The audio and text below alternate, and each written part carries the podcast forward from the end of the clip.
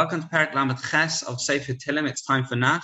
This perek was composed in general, says the Radak, for people who were suffering.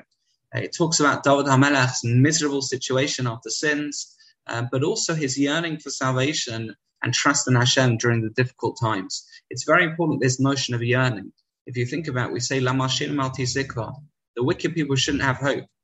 The, the, only thing we tell don't have hope. Why? We should say much more about the wicked people, the Marshinim. No, if you don't have hope, you don't have anything. If you think of all the things we talk about, uh, all the things um, you know, we provide people with hope. Uh, that, that, all the things we do to people, you know, the most powerful one is providing someone with hope that they can see beyond the situation. Um, it's interesting. One of the halachas, if God forbid someone is dying, is we say vidu. We make them say vidu. But if it's going to cause them to panic and lose hope, then you don't say it. Because you have to say it in a sensitive way, such that they don't lose hope.